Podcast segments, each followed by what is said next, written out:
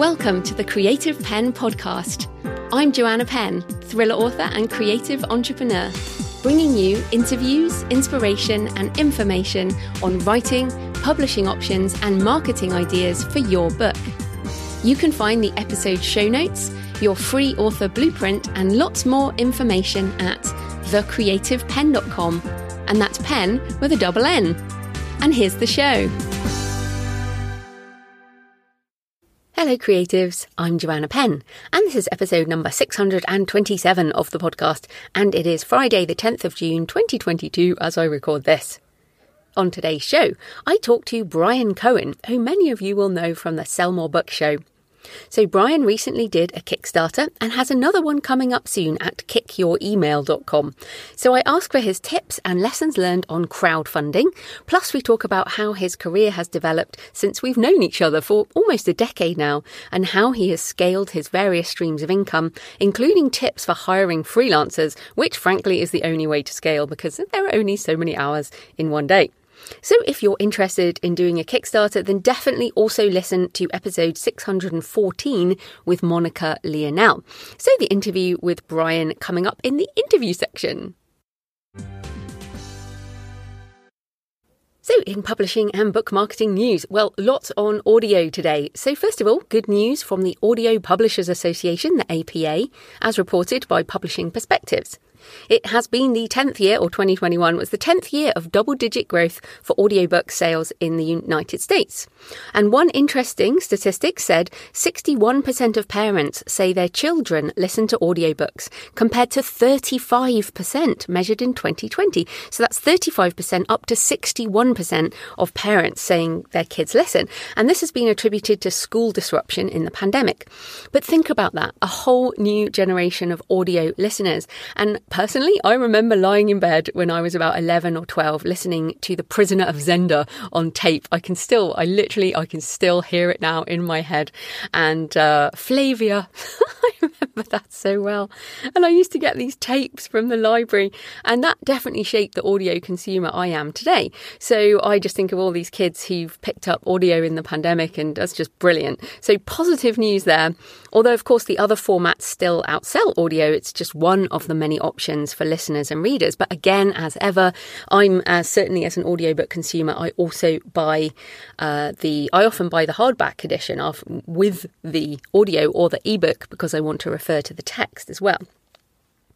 So, uh, oh, big news, really, I think, this week is that Spotify had their investor day this week. The overall theme was their vision to become the world's creator platform.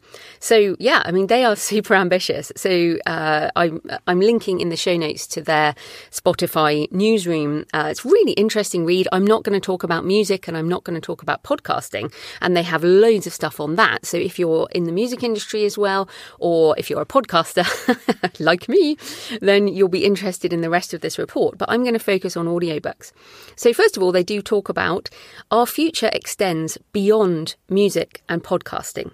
A reality where 50 million artists, writers, labels, publishers, studios, and other creators will be able to manage their businesses and monetize and effectively promote their work to more than 1 billion users. At the centre is a set of software, services, products, and business models tailored for specific verticals and bundled into a single, single consumer experience, the Spotify machine. They might come up with a different word there, but specific verticals, of course, one of which it will be audiobooks and presumably also verticals by genre, bundled into a single consumer experience. And I use the Spotify app, so I get that. So they had lots of sessions on all these other things, music, podcasting, etc., and one session on audiobooks. So remember, Spotify bought Findaway in late 2021, the parent company of Findaway Voices, who many of us use. I use it. Awesome service that enables us to find narrators and publish audio wide, which I highly recommend. So in the session on audiobooks, they said, by introducing streaming technology to podcasting, Spotify helped create audio experiences that were not possible before. Like with music and podcasting, we see an extraordinary opportunity to invest, innovate, and grow audiobooks. the vertical holds massive possibilities to build on our ambition to be the destination for a wide array of creators. The global size of the book market is estimated to be around 140 billion US dollars. That's inclusive of printed books, ebooks, and audiobooks, with audiobooks having only a 6 to 7% market share. But when you look at the most penetrated audiobook markets, and a lot of those are here in Europe, um, Sweden, I think, uh, the Baltic states, it's actually closer to 50% of the market. So call that an annual opportunity of around $70 billion for us to expand and eventually compete for. And I totally agree with that. I mean, my consumption is certainly 50% for sure. And it is really interesting. These markets where it's almost audio before ebook is fascinating. Again, this is not going to get rid of print, ebook, other things, NFTs when they arrive. Uh, but I think it's very, very exciting. I, I, you can probably hear I'm so excited about this. I've been waiting for this. So, going on, they say, we plan to build on Findaway's expertise and infrastructure to deliver tools and resources that will lower the barriers to entry and enable creators to find an audience, expanding the audiobook market overall, just as we did with podcasting. And of course, they I believe they've overtaken Apple in a lot of markets. To achieve that scale, we'll amplify the growth of Findaway's platform offering, currently called Findaway Voices. This platform connects independent authors and publishers with independent voice actors and manages the production and distribution of their audiobooks. This creates an exciting new channel of scaled creation with the potential to quickly grow the audiobooks market. Lots of mention of the word independent there, which I think is good. An exciting new channel, scaled creation, quickly grow. These are all good buzzwords. So, yes, from a personal perspective, I heard one of the Spotify executives at Frankfurt Book Fair, probably four, five years ago now. It's crazy. Uh, and I was so impressed by their incredible AI personalization algorithm for audio that I moved my own consumption over to Spotify for that reason I wanted to understand it as a consumer. And I've actually been bugging Will at Findaway Voices for years now about getting audiobooks onto Spotify. So obviously this is now coming and hopefully given that it is June 2022 I really hope I mean it's got to come within the next year. They've got to be it, with the investor day of course they can't have an investor day in, in a year's time and say oh we just forgot that entire section. so I would say this this must be coming uh, sooner than, well, hopefully the end of the year. There's nothing about timings in this report, by the way. I'm just uh, hoping. now, many of you will now be worrying. You'll be saying, oh no, but streaming and subscription models push digital revenue to zero. And look, to be honest, Yes, it does push it in that direction. And uh, in fact, uh, Orna Ross and I talked about this on the Ask ALLi podcast a while back. We did a whole session on subscription models for audio and how things are changing. And uh, obviously, we've seen it with KU. It pushes the uh, digital sales is very, very different. So it's a different business model, basically. But um, the revenue share for creators, for musicians, obviously has been highly reported. But I think we have to change our mindset as ever. Spotify to me is about a small revenue stream, probably, most likely a smaller revenue stream, but it is a huge marketing platform, a global marketing platform. It's in ho- over 180 countries, I think. And I intend to use it as a lead generation, a bit like, I mean, you guys, you, you some of you are listening right now on Spotify, and you may have found me on Spotify and heard heard you know, listen to the show there. And I want to bring this as lead gen into my direct sales in the creator economy. But also think about it with the podcast. I really hope they have a sort of creator. If I, yeah, I want you to be able to click on my name and then find my audiobooks, for example.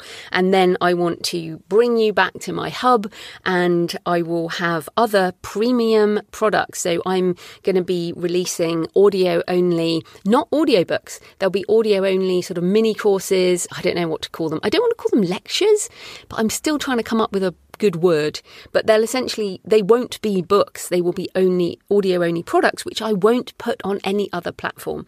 So I'm super excited as ever about the creator economy and how Spotify will come into that. I am almost ready to share with you the whole creator economy design. I'm still thinking about it. I will be um, obviously this weekend coming up. Oh, I'll come back to that in a minute. I want to stay with the news in this section. Okay, so still on audio and Findaway Voices in June 2022, which is now, as you're hearing this, uh, if you're listening to this in reasonably soon, uh, Findaway Voices has a whole load of free webinars for Audiobook Month on craft and marketing for audio. Check it out at findawayvoices.com forward slash audiobook month 2022. And are again links in the show notes. But I imagine that they'll record those and use those. You'll be able to listen to them later. So yeah, so findawayvoices.com forward slash audiobook month 2022 for a whole load of free webinars. Looks really good. Also, I wanted to say thank you for listening because because of all this, I went and checked the uh, stats, and uh, the Creative Penn podcast has now had over seven million downloads on the audio feed alone, and that is across 228 countries. 60% of the listenership is in the USA, 12% UK, and then Australia, Canada, Germany, and everywhere else. And uh, it go, also goes out on YouTube and a whole load of places that don't get measured, but I don't count those in my stats. So, yes, 7 million downloads. Thank you for listening. I appreciate you uh, listening to the show. Also, on AI, thanks to listener John Say, who sent me an article after the AI narration episode, uh, which was episode 623. I go into AI narration and AI for voice. But uh, Fortune reported, and a whole load of other sites reported, that Val Kilmer's voice in Top Gun Maverick was AI generated. And if you've seen it, you'll know, uh, I mean, Val Kilmer basically had throat cancer and his voice is essentially, I think it's gone.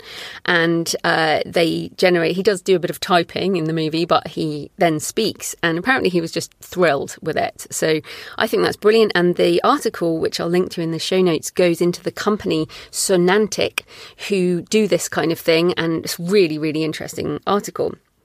And talking of Top Gun Maverick, I, I wanted to talk about it because we went to the cinema, like literally the first time we went to the cinema in years. Not just because of the pandemic, but we had stopped going to the cinema basically and just watch streaming. Um, you know, Amazon Prime and, and all of that, um, not, uh, Netflix and things. Now, it is a really, really good movie. So I'm just going to say that I'm not particularly, uh, well, no, just not a Top Gun super fan in any way, not a Tom Cruise super fan either, but uh, it was a really good movie. so I think you it, you you could see it and enjoy it if you enjoy action movies, which I do. But it also had good emotion, and I wanted particularly to talk about it for nostalgia reasons. So there's so much nostalgia going around at the moment. So the Top Gun movie, they do music harking back to the original. They do, and it came out in 1986, by the way, some something around then. And maybe you were born in that year. My sister was born in that year. So, I mean, it's kind of crazy to think that long. Tom Cruise doesn't look that much different, to be honest. But they do some of the similar um, similar shots with, you know, the motorbike, the beach volleyball, some of the, um, you know, the, the setup is the same. So they kind of hark back to the original in a very, very clever way and it brought up all this nostalgia and music definitely does that uh, so more nostalgia that's going on stranger things if you've been watching that brilliant latest series featured kate bush's song running up that hill again amazing nostalgia for lots of us who were listening to music back then and it pushed that song into the charts uh, after 37 years, it's back in the charts. It just shows you how powerful nostalgia is. And here in the UK, we've had Derry Girls. Uh, I mean, you can presumably watch it all over the place. I think that's on Netflix too. But yeah, Derry Girls, such a great series set in Northern Ireland in the 1990s. And every single song brought back a memory for me. That's sort of my age group. And there, there, there is, in fact, a Spotify playlist for Derry Girls, which I've been listening to. And of course, we've also had the Queen's Platinum Jubilee here in the UK. Um, there are lots of TV shows looking back over the last 70 years, and um, which brings back memories, some good, some bad. So I wanted to bring it up because I've been feeling like quite emotional about this whole thing, and it's a very powerful emotion. Nostalgia, super important. So, how can we bring a sense of nostalgia into our books? I've been thinking about this and how I could possibly do that. Because, of course, we can't quote song lyrics. Remember, you can't do that. It's a really, really, really bad idea unless you get specific permissions. Um, so, and it's not fair use for for lyrics. Really, there isn't. so don't do that. but uh, yeah, so here's a thought for you and a question this week How can we bring nostalgia into our books? So, in my personal update, yes, so this weekend, uh, I, this is the Friday before the weekend. By the time this goes out, it will have happened. But um, I'm running a creator economy event with Orna Ross. We're co presenting this weekend, um, which is a really good match. If you listen to Orna and I on the Ask ALLi podcast, where we have, a, we think similarly in many ways, but we are so different in our presentation style. I am, you might have noticed, sometimes I can be a bit of a fire hose of information, and my brain moves at speed and I try and communicate at speed.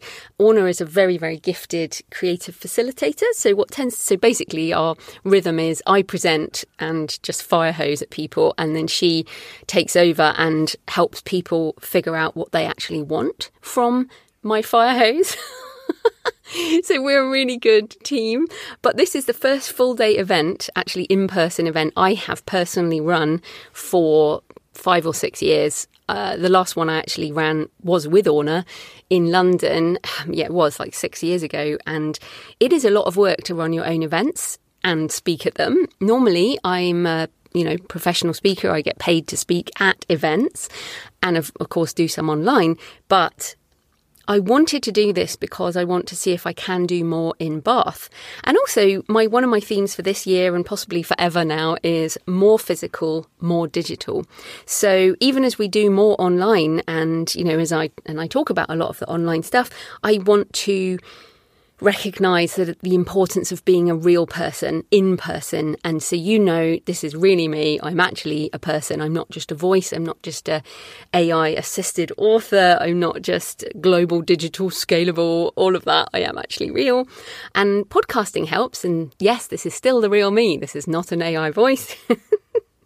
But i also think being physically present at a live event is a good idea cannot be replicated online, and I will be recording my my sessions at some point. Uh, as I was talking about before, I'll be recording it as some kind of special audio program, and I'll be selling that direct. And we may or may not run this event again. We shall see, but I will certainly be sharing my information at some point. But uh, yeah, this will be the first live event in ages. So I'll tell you how it goes. I yeah, I'm kind of apprehensive in a way because I get so so tired. Uh, I but I maybe things have changed. Uh, as I said, it's been six, six, five, six years, but it is essentially a full day. A lot of people, well, not a lot of people. We've actually got we've got 35, I think. So nice size group, really yeah, so anyway, that's happening. I've also got How to Write a Novel back from my editor, so I'll be working on that after this weekend is done. And that I will also be selling direct for a month. Uh, and then after, I, I'm just finishing up my slides for the event. And then I'm also speaking at SPS Live, the self publishing show live. I know many of you listen to um, Mark and James and guests over at Self Publishing Show, and I'm speaking at their event on the creator economy, but I'll only have like 40 minutes rather than a whole day. so, yeah, that will be a, a small a small section. I'm still intending to be at 20 Books Vegas in November and uh, hopefully also speaking on the creator economy and Superstars in February with the lovely Kevin J. Anderson and others in Colorado. So I do hope to meet more of you in person over the coming year, and I may well run more events in Bath. Not sure yet. So, if you also in, if you enjoy Orna and I talking about things, check out the latest Ask ALLi podcast in our monthly advanced self-publishing salon. Our topic this month is transitions, endings, and new beginnings. And we talk a lot about how to cope with change when these things are out of your control. So something happens in the market and you're affected and it's just you have to you have to transition. Like the the pandemic, you know, we had to change a lot of things. But also when do you know when you need to end something or when you need to transition into something new? So it's a really interesting discussion and as ever the long-term perspective I also wanted to mention The Psychology of Money by Morgan Housel, which I did actually mention a couple of years ago when it came out, but uh, I just re listened to it again on audiobook. I always like to listen to things like The Psychology of Money when the markets are in flux. And if you are aware of, you know, the stock market and the economy and crypto and all of that, everything's down. Everything. so, yes, it's kind of good to think about the emotional aspects of money and just recenter if you get anxious. So that's what I do. If, when I get anxious about money, I listen to things like The Psychology of Money by Morgan Housel and I feel better. Uh, and as ever, I've got books at thecreativepenn.com forward slash money books if that's something you're feeling. So thanks for all your emails and tweets and comments this week. Randy said, I'm listening to the episode about newsletters and reader magnets. Very good content. I live in Pawleys Island, South Carolina. Like you, I lift and I listen to you when I'm doing my strength training. Hi, Randy. And in fact, I was strength training this morning. I was deadlifting and I actually had a bit of a breakthrough today, so I'm in a very good mood. uh, Matthew Rary says, I hope that's okay, Matthew. I said, uh, said, where I'm listening to the show, one of the best writing podcasts, thank you, Matthew, in Seattle, and sent some great pictures over the city. I definitely have to come to Seattle at some point for sure. And Elizabeth Cool uh, sent a picture of her smiling face alongside her serval, beautiful serval cat, Jericho. Just lovely. So remember, you can tweet me at the Creative pen a double N. Send me pictures of where you're listening. I love to see where you are in the world. Or email me, joanna at thecreativepenn.com, or leave a comment on the blog or the YouTube channel. I love to hear from you. It makes this more of a conversation. So today's show is sponsored by Kobo Writing Life, Kobo's free, fast and easy self-publishing platform.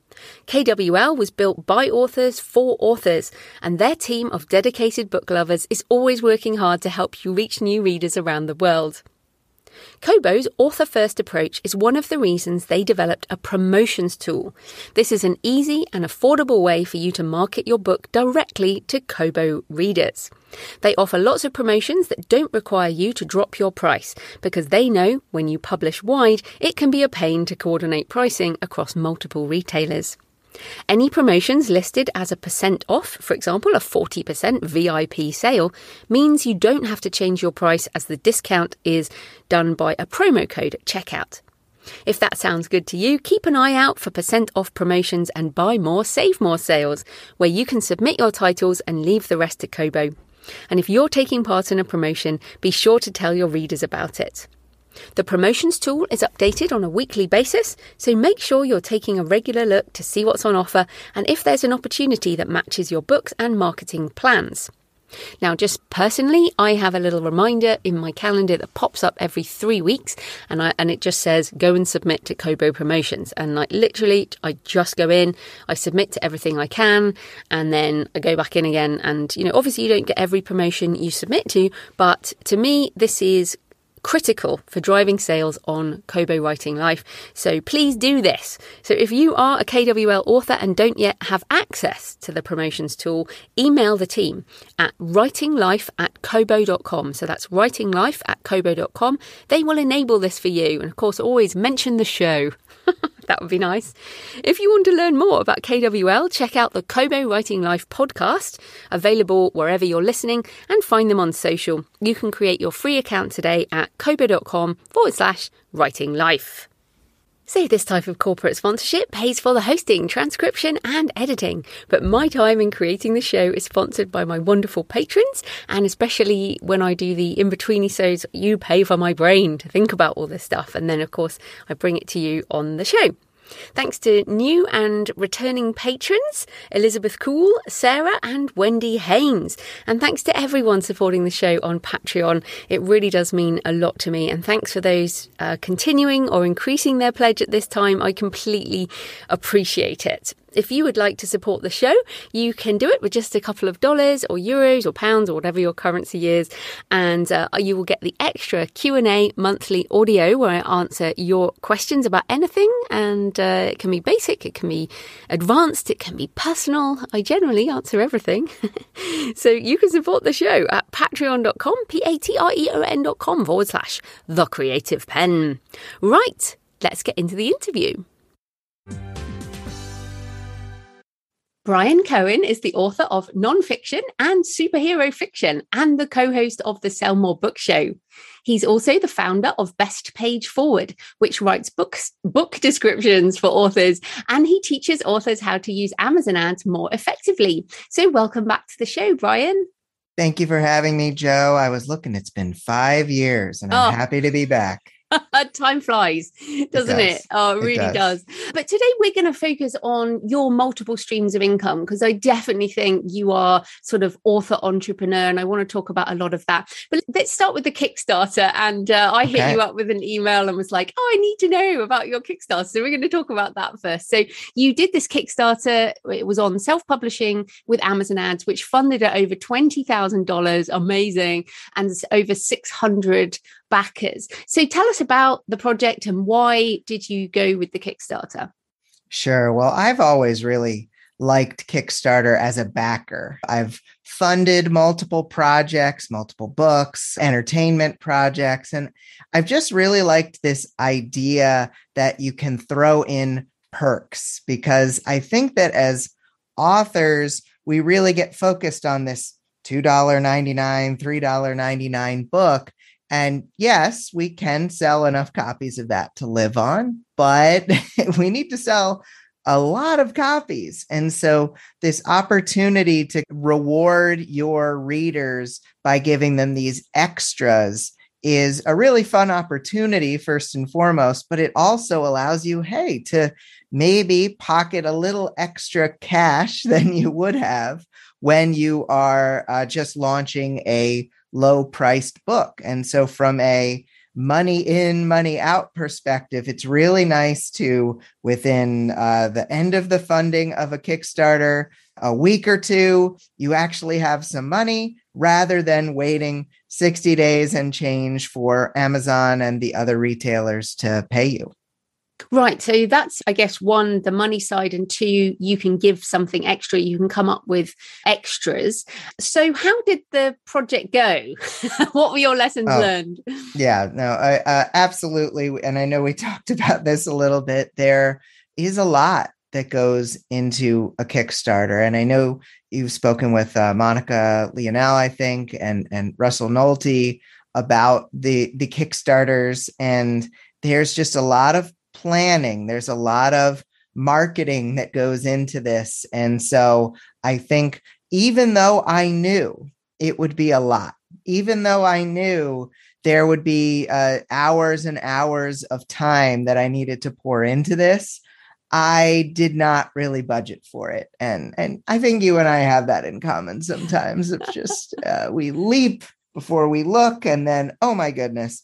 Uh, so one of the biggest issues was just a lot of time had to go into making it the right kind of campaign at the beginning and then at the end and we're still kind of in the end is actually fulfilling all of those things that you promised to the backers. And so there's a lot of work on the front end a lot of work on the back end and then of course in the middle you have to get people to actually back the project well, uh, let's talk about two specific things then. First of all, these extras that you use in the campaign as the different reward levels.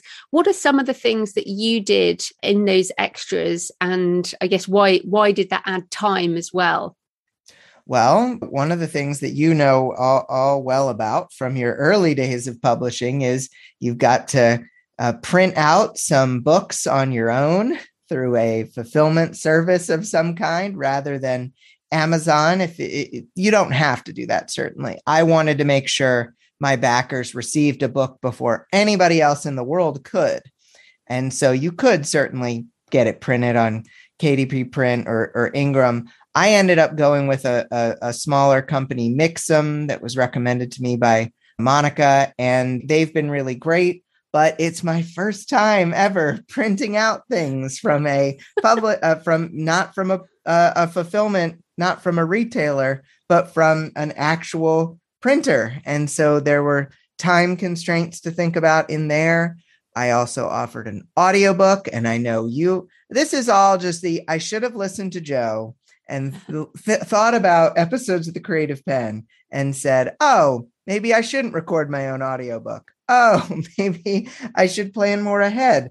Audiobook, the printing, there there are all these personal rewards I kind of threw in there like phone call with Bryan or a video from Bryan. And and I I thought that just by saying I'm going to give these to these people that it would give me the extra motivation to pull it off but I'm already busy and already tired. So it it was a struggle. It has been a struggle to get everything out to the people with all of those bonuses and I think every Kickstarter creator should consider these things when setting up the campaign initially.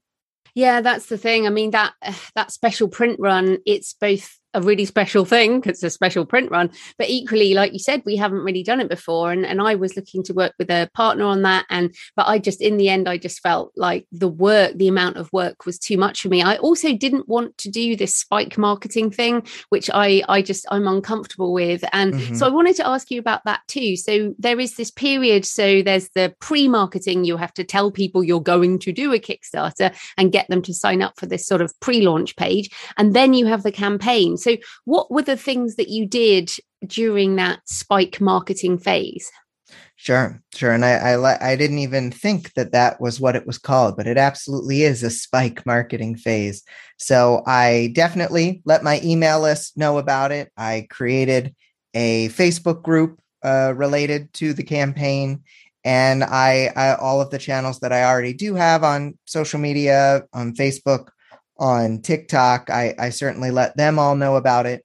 But I, I think a lot of it does come back to email since that's the percentage. You're going to get the best bang for your buck letting your email list know about it. So I both let my email list know about it and I made sure to run some targeted Facebook ads where I was targeting my own email list.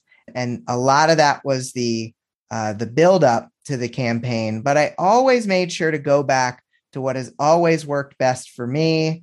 I am a performer by nature, former improv comedian. And so I made sure to do a couple of webinars and I did a, a big webinar to kick everything off. And I didn't push the actual launch campaign button until the moment I launched the campaign on the webinar so that it could get people excited while they were talking to me, while they were listening to me, and get them to actually take the action. So I made sure there was uh, something that fit with my strengths in order to get folks in the door. Yeah, and I I know you can really bring the energy when you're up for it.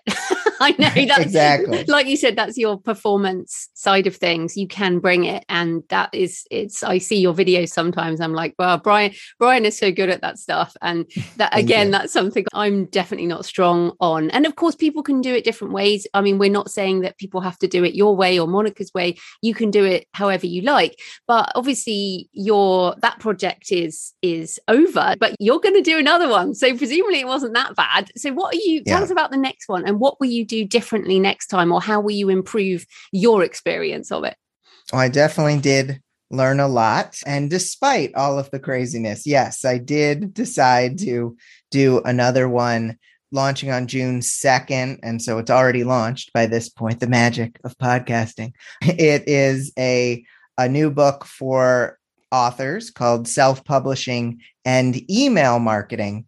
And it is essentially the the book and the training on the email side of things on how to build up that email list, grow subscribers, get more reviewers from that. And so the campaign, I, I definitely didn't want to do certain things from the first time. I, I almost treated the first campaign as hey, I have these disparate things. I have the ad training for Amazon ads. I have uh, sales page improvements for best page forward, best page forward plus.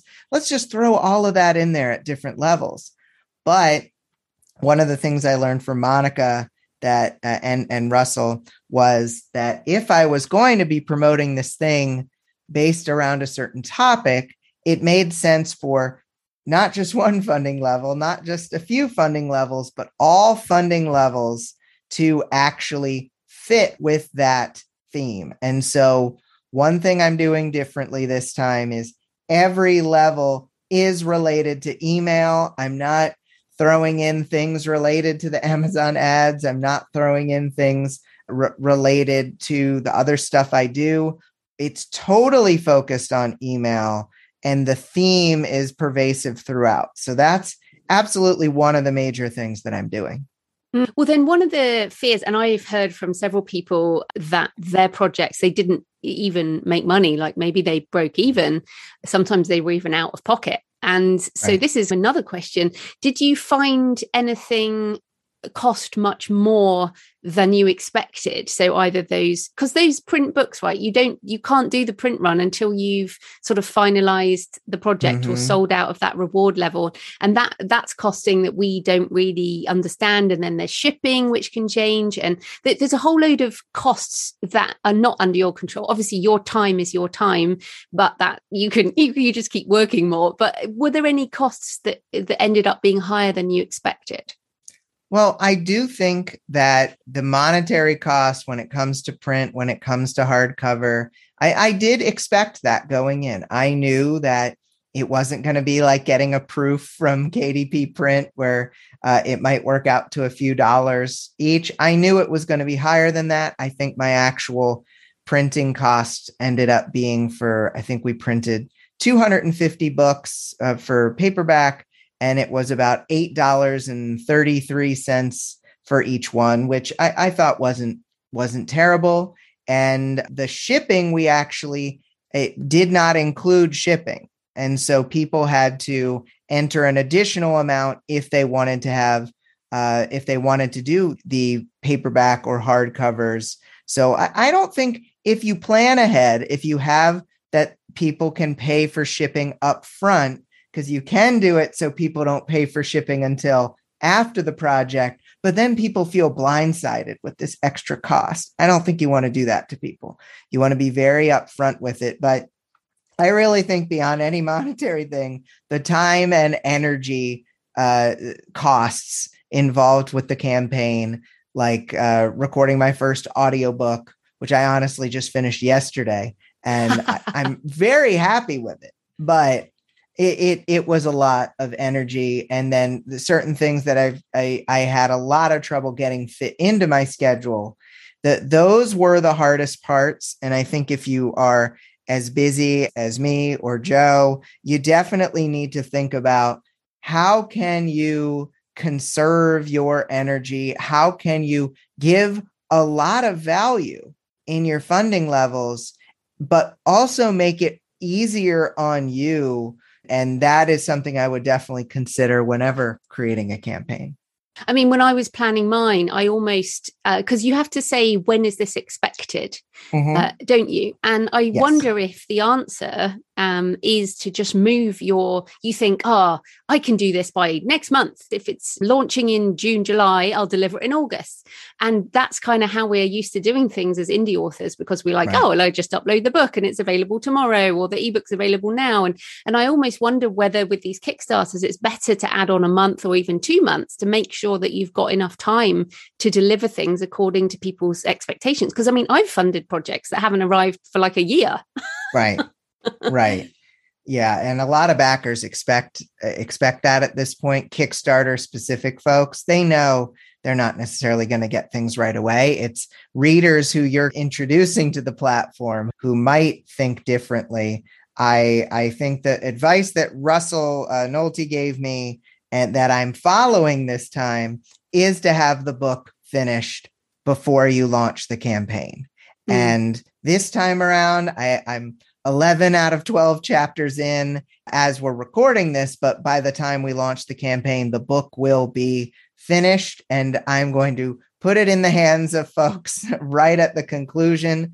I mean, even though I we ran our campaign in November 2021 and I said, well, we will deliver the book by February.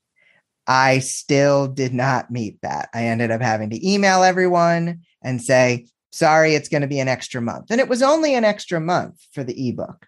I had always said the paperback wasn't going to be until a couple months later. I knew because of paper shortages that not everything was going to be in my control.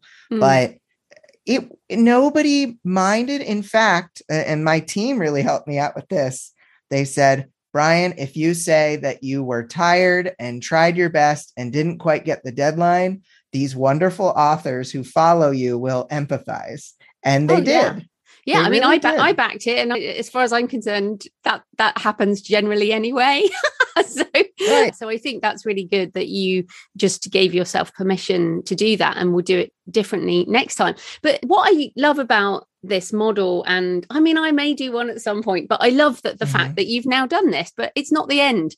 You now have another asset. So, what happens with the book next? Are you just going to publish everywhere else now? Yeah, that's the thing I think you're absolutely right. I think this is what people are missing is that okay, let's say I I put a book out on Kickstarter and it's not you make a modest amount like $300. Well, that's probably more than you would have gotten in 60 days if you'd launched it just onto Amazon or onto Amazon and the other retailers but now you get to sell it to other people afterwards. So you bank that $300 and you get to sell it elsewhere and not just on the other retailers. I am very, very interested in the direct sales model. I've been uh, really studying some folks and what they've been doing with platforms like Shopify. And I am starting to wonder, and this is you know, kind of me spilling the beans on what I've been thinking about lately a lot. So you do a Kickstarter, you launch the book and all these extras, and you have to create these extras. But once they're made, they're made. And then you certainly launch the book on Amazon, Apple, Kobo, etc. But now you have all these extras, and you can use Kickstarter's uh, platform. Well, it, it's a Kickstarter uh, a, I can't think of the right word. Accessory. accessory. Mm. Yes. A Kickstarter accessory backer kit where you can actually sell those extras after the after the Kickstarter is over, but then you could also sell those extras and the book directly on your website or on your Shopify store. So it's almost like Kickstarter ends up being this this almost loan. it's almost like you're getting investor seed money at the beginning to sell a project that you can sell significantly more copies of later on. I'm totally with you. And I've been selling digitally direct since 2008 courses mm-hmm, and ebooks mm-hmm. and audio.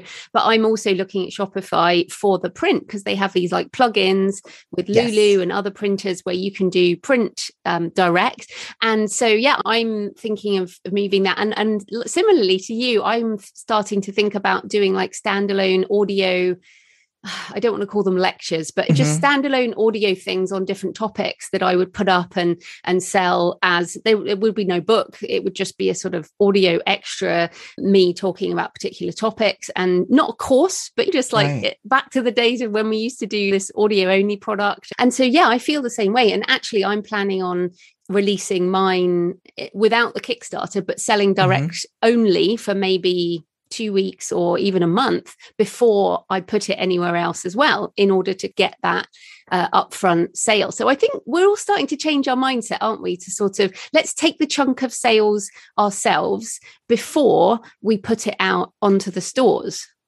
Right. And I think what people don't uh, also don't realize is let's say you're planning to sell the uh, book exclusively on Kindle Unlimited if you do what you're doing, Jo, and you sell it direct before anywhere else, you might be able to bank some wide wide-ish sales by having it uh, sell directly on any platform ag- am- amazon agnostic and then you eventually do launch it on kindle uh, kindle direct.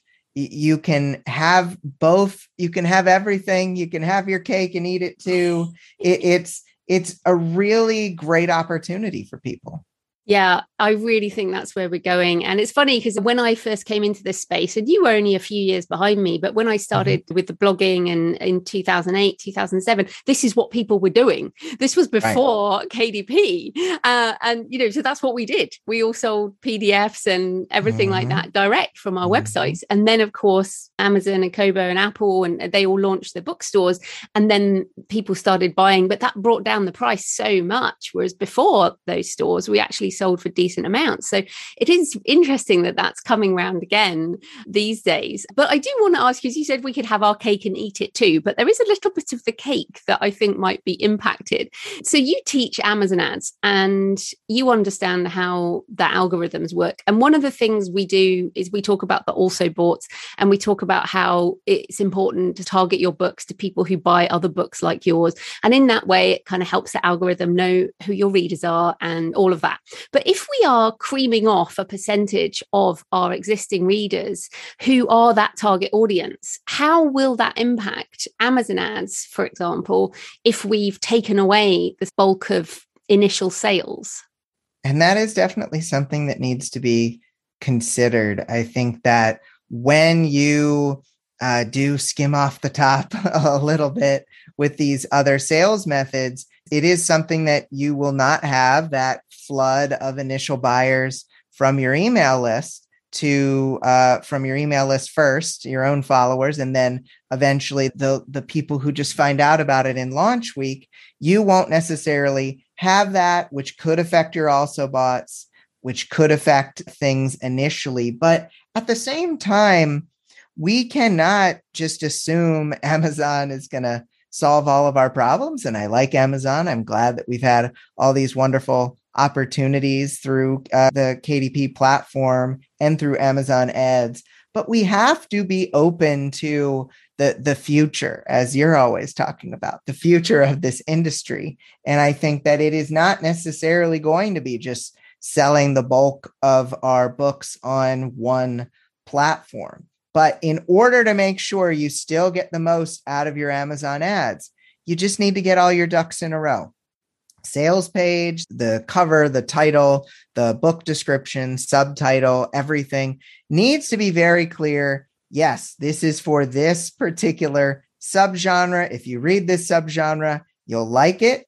And you want to do everything you can with your seven KDP keywords, the categories you choose, and you can still ask your readers to go and leave a review on the book on Amazon when it launches, even if they happen to read it not on Amazon. So you still have some things in your control to steer the algorithm in your direction. Yeah. And at the end of the day, to me, it's like you mentioned briefly when we sell direct. I mean, when I sell direct, even right now, it, the money's in my bank account within minutes. Mm-hmm. and I much prefer money in my bank account within minutes than anything I do with the algorithm later. So I'm, I think the selling direct is, you know, in these times of inflation and we all need the cash flow. I yeah. mean, who knows how much that money will be worth in 60 to 90 days. exactly. Exactly. Oh, fun, times. Okay, so let's talk about some of your other streams of income because I feel like so we met almost a decade ago. Uh, it mm-hmm. must have mm-hmm. been around then, and and you've pivoted a number of times along the way, and you had a daughter as well, which kept you busy for sure. But uh, what I think is important, I mean, so often there's a discussion in the author community about books being the main thing and the only thing, but of course many of us choose other things. So, like this podcast for me is an income stream as well as book marketing. So, mm-hmm. tell us about some of your other sides of your business and, and how you decided or why you decided to expand yourself beyond books. Absolutely. In the beginning, like you said, it was pretty much just books. I had my nonfiction books and some fiction books. And I really did think that maybe this could be enough, but the ups and downs of book sales, even back in 2012, 2013, it, it made me realize there had to be there had to be other options. So originally, I was doing freelance. I was doing freelance on the side. I, I even scored a fun gig doing freelance, pretending to be ghostwriting these CEO articles for Forbes and Fast Company and whatnot. And that was a lot of fun. But that eventually pivoted into something where I had more control over it. So that became the best page forward book description business, as we talked about back in 2015 on this show. And that business turned into helping authors with other service areas. So, service is definitely one thing you can provide. We were writing book descriptions. Now we're also doing the uh, category and keyword research, the metadata, and book covers. And so we're doing all of that now with uh, Best Page Forward Plus. That's the service side. There's also the course side. You can have a course. And uh, long ago, I had the course Selling for Authors, which was great and covered a lot of different things, but ended up niching down to the Amazon ads. And now we have the Author Ad School teaching ads. And so we have the course side of things. If you know how to do something well, you can create a course around it. And then number three is the coaching. I think that these are kind of the three main areas I tend to think of as side income. But coaching allows you to one on one or you to a group of people to teach even deeper and to help guide people through challenges they might not have been able to do on their own. We have this ongoing every quarter mastermind that we do through the author ad school. And originally it was all me. And eventually I did, I did uh, hire three uh, wonderful folks to take over the coaching side for me. And that was really hard to give that up because I really do love coaching, but it was time for money. And that is one of the challenges with all of this stuff is can you make it so that you aren't just working for $10 an hour, $20 an hour, $30 an hour?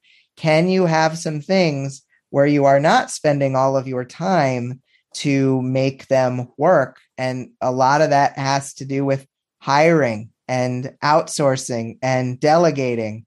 And that is a huge part of having multiple streams of income so that you aren't watching each individual one like a hawk.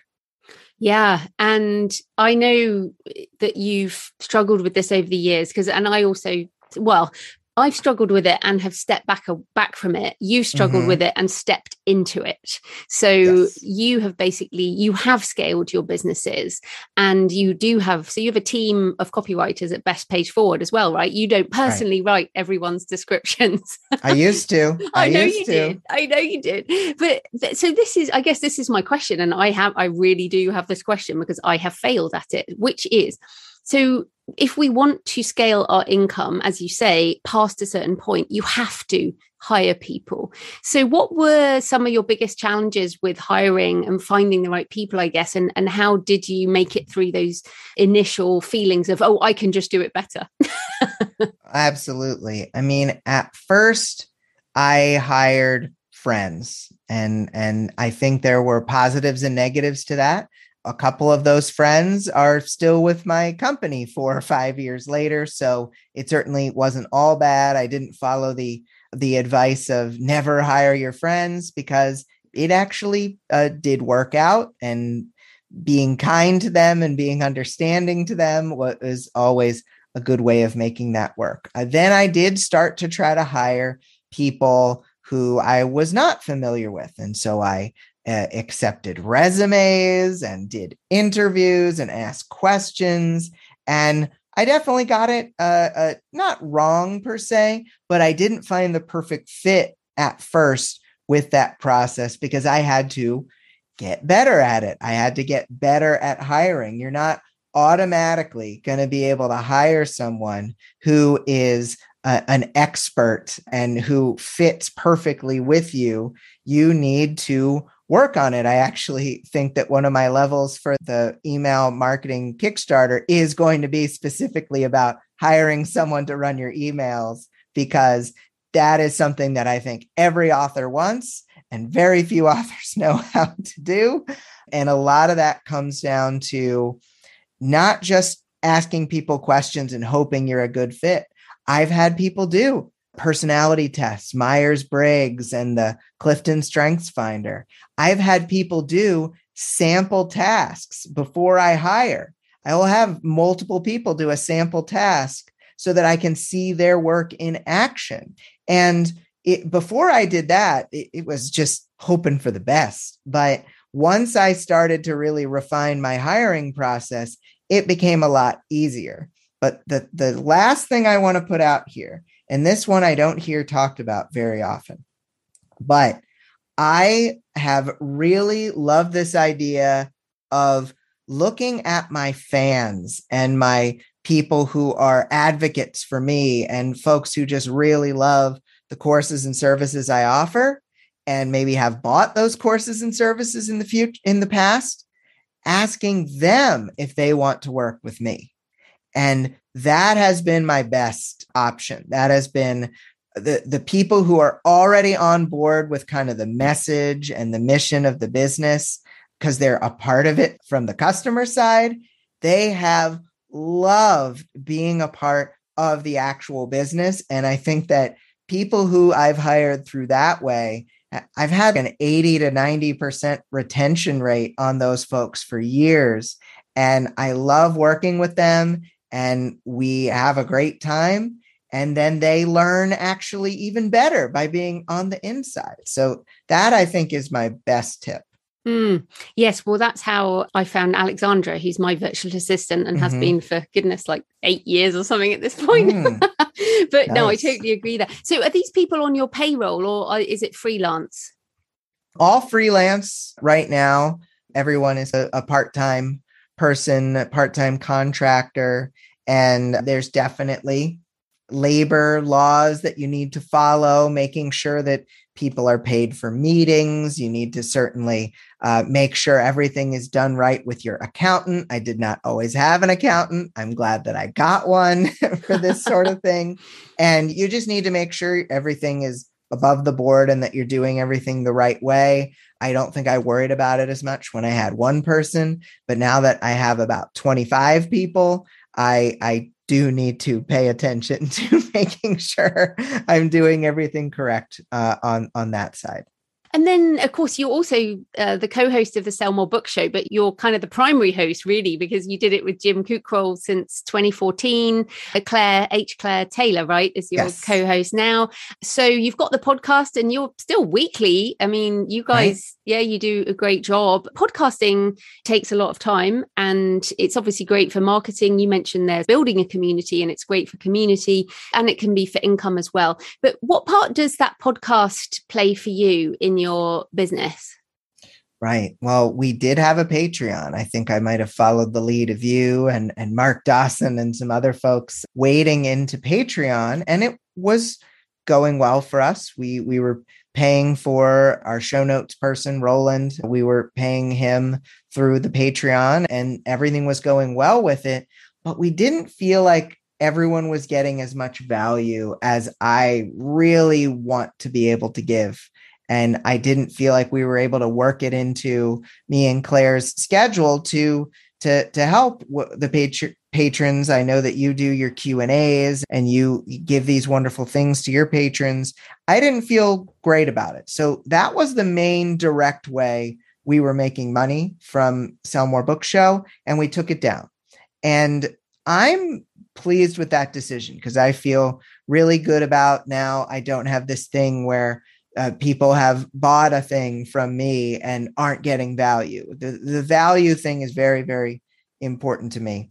And so now the ways that we get value out of the podcast are all indirect. New people finding out about us, people finding out about if if Claire has a new offer for some of her craft writing stuff through her company FFS Media.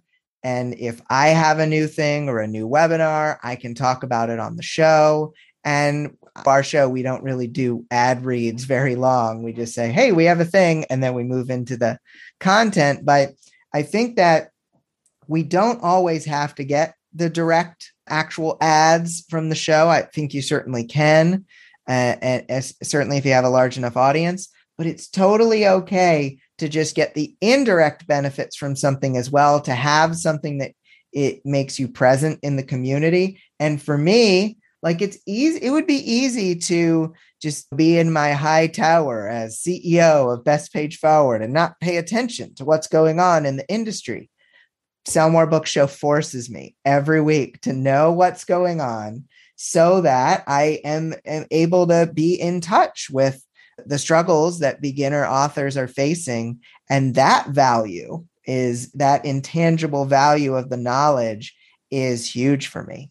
Mm, it's also our interest, isn't it? Because I'm the same. I just like knowing what's going on and interested in the news and, and things. Although I don't cover the news that you do because I feel like yeah. we serve different niche. Well, not we serve a similar niche, but I yeah. cover a different kind of angle.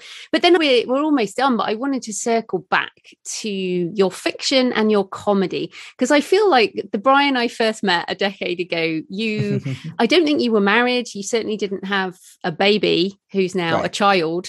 mm-hmm. and you've moved house, I think, you moved across the country.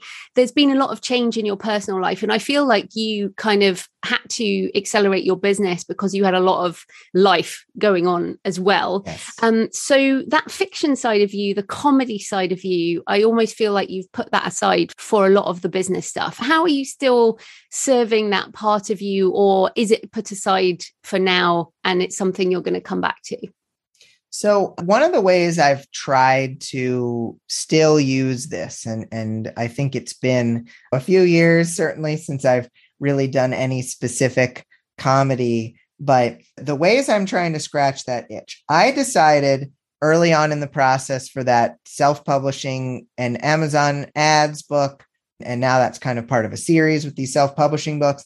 I decided they weren't just going to be like one of my old books where I just had a little bit of comedy mixed in with with the education. I decided I was going to use half of the book to tell an almost allegorical story in in fiction style, narrative style with essentially me working with a student helping them through the challenges. I have that in uh, the self-publishing with Amazon ads. I have that in the new self-publishing and email marketing book where I'm working with a student and we get to have fun. I get to have fun conversations with this student as the author, and I get a lot of comedy out of that.